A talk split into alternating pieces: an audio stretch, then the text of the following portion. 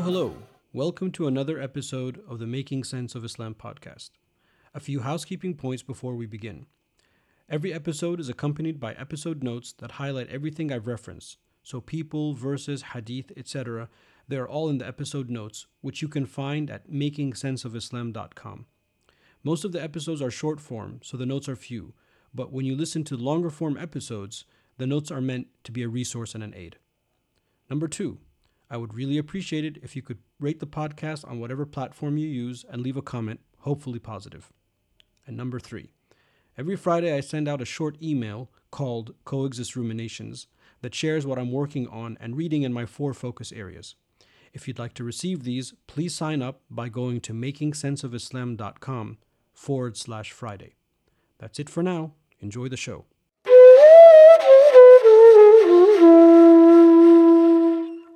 Hey guys, I hope everyone's doing well. So, I get a lot of questions about prayer and fasting while somebody is traveling.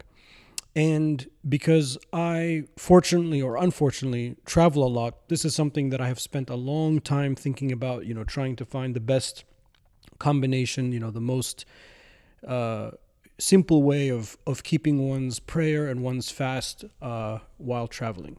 So I want to, you know, I'm going to discuss this inshallah for the next few minutes. So let's start with fasting. Now, of course, we all know that there's a dispensation, uh, a rukhsa, to you know to to not fast, to break your fast. And here we're talking about, of course, a Ramadan fast. If it's a a fast, a sunnah fast, you know, you know, you could choose not to fast while you're traveling, etc. But I guess this is more along the lines of a, a Ramadan fast, so traveling while in the month of Ramadan. And we all know that there's a dispensation, there's a rukhsa to break your fast when you're traveling. However, the challenge is, is that in the verses that discuss the fast, Allah subhanahu wa ta'ala says, وَأَن تَصُومُوا خَيْرٌ لَكُمْ You know, but if you're able to fast, it's better for you uh, spiritually. So, you know, this creates kind of like a moral dilemma. Should I break my fast? Should I not break my fast, etc.? So, first, let's talk about the, the fiqh of fasting. You know, if you're traveling on a plane across a couple of time zones, and you know you begin your journey fasting when do you know how to break your fast? Well the only way is to you know look out the window and see if the sun has set. Because the fasting the beginning of the fast and the end of the fast has to do with where you are at that particular location. You know before the sun rises then you can eat. Uh, while the sun is out you can't. And then when the sun sets you can break your fast and this is why I think it creates some kind of difficulty because if you are depending on which way you're traveling, you know, east or west or north or south, the day can either get much longer or much shorter. So the only way to know again when to begin the fast and when to break the fast is to look out the window uh, and here I'm assuming you're sitting on a plane somewhere and observe is the sun out or the sun not out. And for some people that's difficult and that's why we have this dispensation. So, what do I do, given what we've just discussed, is that if I travel within the time zone that I'm in, or one to two time zone, one or two hour time zones, either way, east or west, I will typically keep my fast because that means the trip is going to be short. Uh, I can, you know, even if it adds an hour or two to the fasting day, it's not going to be the end of the world. And you know why why break your momentum in Ramadan? And I don't want the burden of having to make up the days later in the year. So I will typically keep my fast. However and unfortunately most of my trips are not like that. Most of my personal trips are are very long uh, across the Atlantic Ocean either east or west uh, typically. So I'm you know traveling 6 7 sometimes even 8 time zones uh, away from my quote unquote home and in that case, I typically break my fast uh, because it becomes very, very difficult to constantly observe. I've tried it before, you know, to constantly look out the window. And then sometimes you want to ask, oh, can you ask the captain if the sun has set? And, you know, people on the plane, they find that very strange. Why do you want to know if the sun has set and things like that? So I think that in that case, the dispensation is, is warranted. And I break my fast without, you know, feeling bad about it. And then the other challenge I have found is if your if your travel lasts a couple of days, you're off your eating patterns. You know, you're in a hotel or you're a guest somewhere and you might not find, you know, the food properly prepared for suhoor or for iftar or whatever. That also adds a, ladder, a level of, of, of difficulty. So uh, for that reason, if the, if the fast, if the travel rather is across a few time zones, uh, more than three, I would typically break my fast. So that's, that's the, you know, the skinny on fasting. Prayer. So, prayer, let's discuss it into two chunks. The first chunk would be wudu, you know, as we wash and prepare for prayer, and then the prayer itself.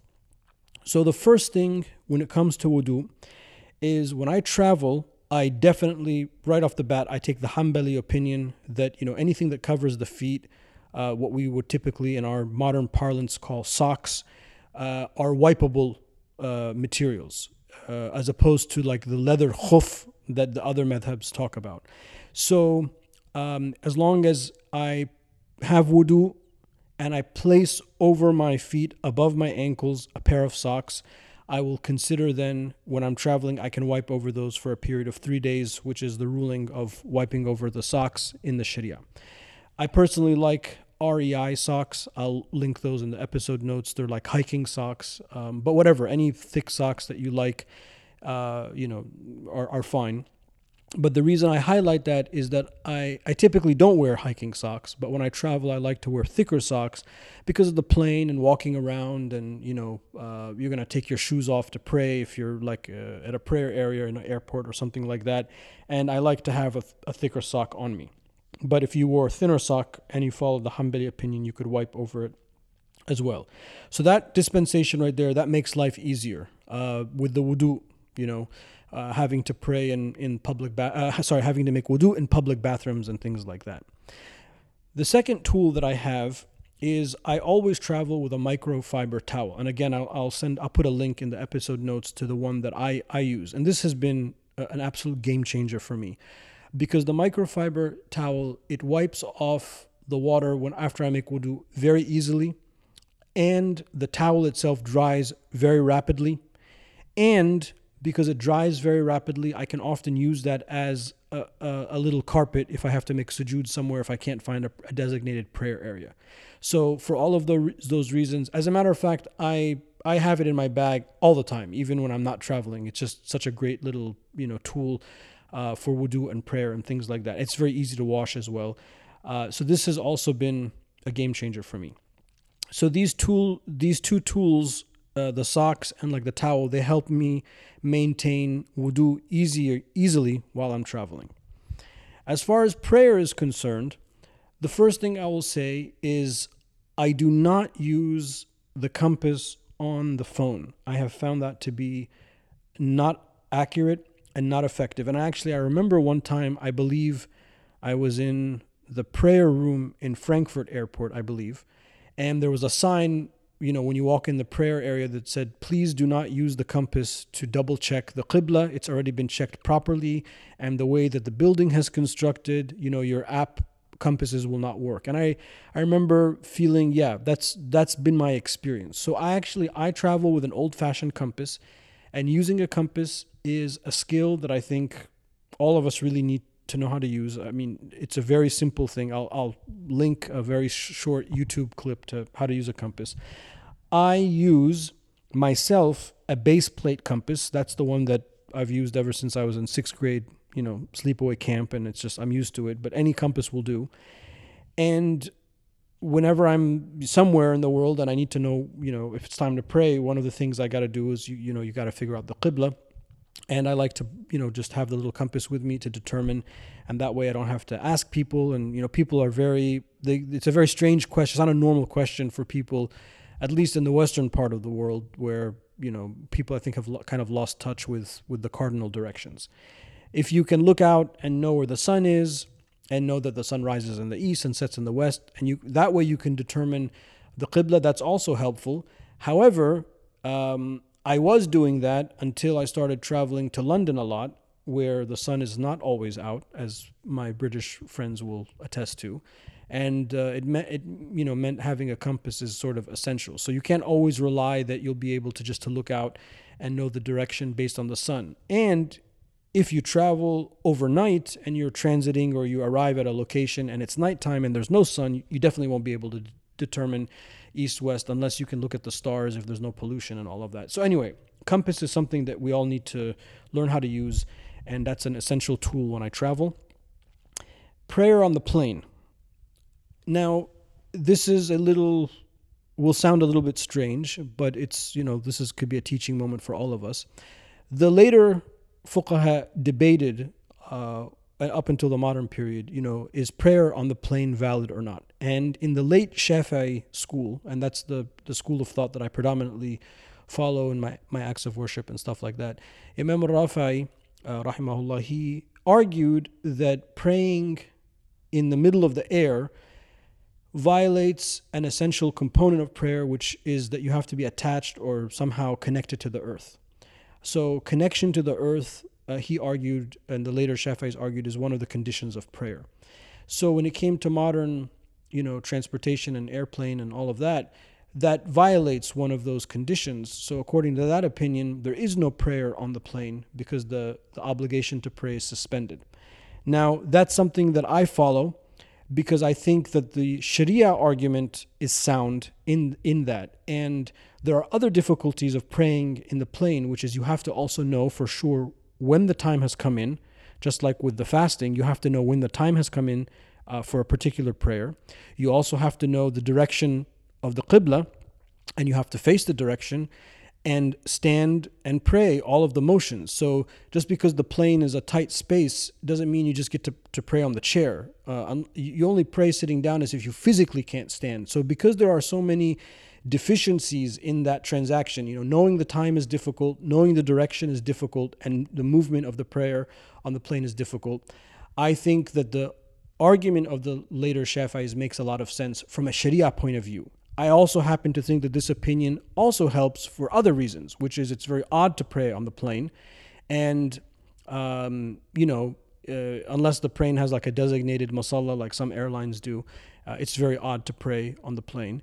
Uh, and I'm very happy that this is an opinion that is completely valid from a Sharia point of view and it is one that I, I follow and I encourage all of my family to follow. And when people ask me my advice, this is the advice I get. So, what does this mean? I just simply do not pray on the plane. And whenever I land, whether it's a transiting city or it's my final destination, I make up the prayers that I've missed. Uh, sometimes it's one. Uh, actually, sometimes it's none, depending on where I'm, I'm traveling and when.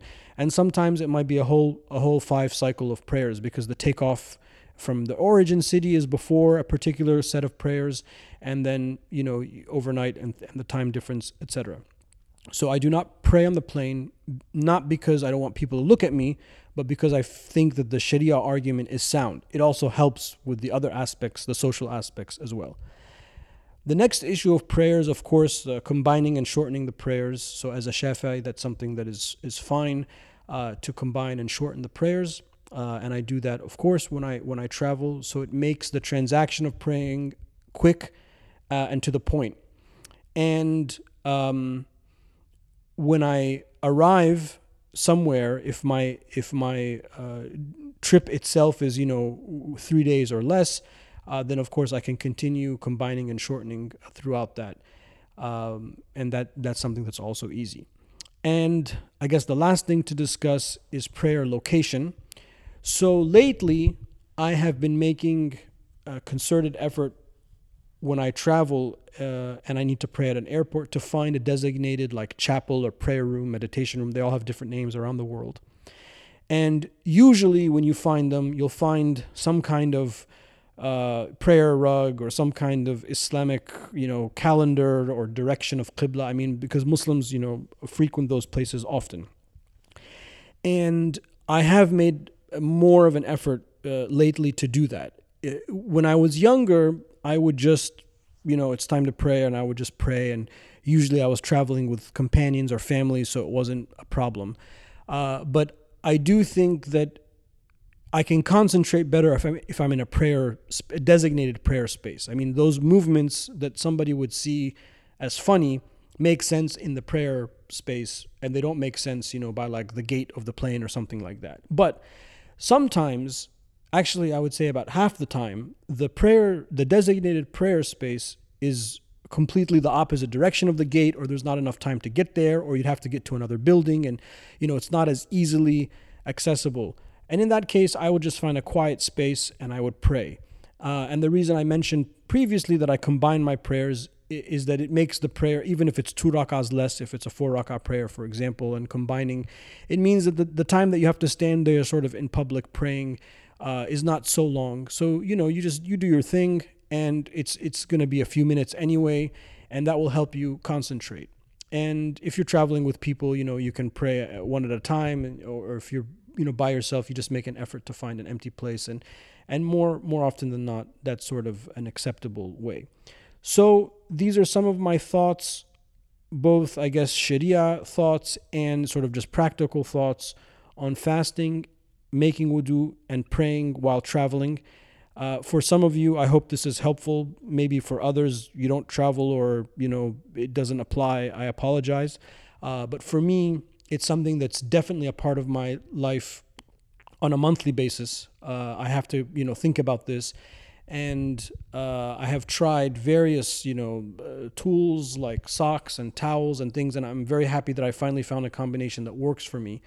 And actually, I, I would I want to say one more thing, which is the like the towel example or like the compass those are things that i have found very useful even day to day not everywhere you go you know where the direction of the prayer is or there's like a proper wudu facility and unfortunately i would even say in parts of the muslim world where i go um, for whatever reason it's not always the easiest thing so these tools i have found to be tremendous i mean i wish i had this towel I, I know it sounds really silly. I'm going on and on about this towel. I wish I had this microfiber towel when I was at Al Azhar because the wudu facilities in the mosque were not the best. Let's just put it that way.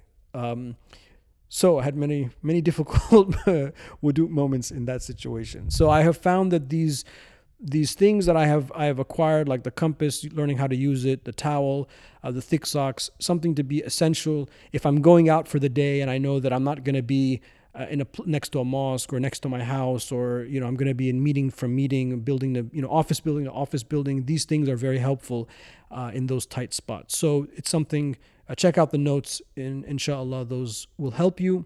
Uh, and if you guys like this kind of format where i'll discuss these type of contemporary issues let me know and we can do more of them. Uh, i'll talk to you soon inshallah. Take care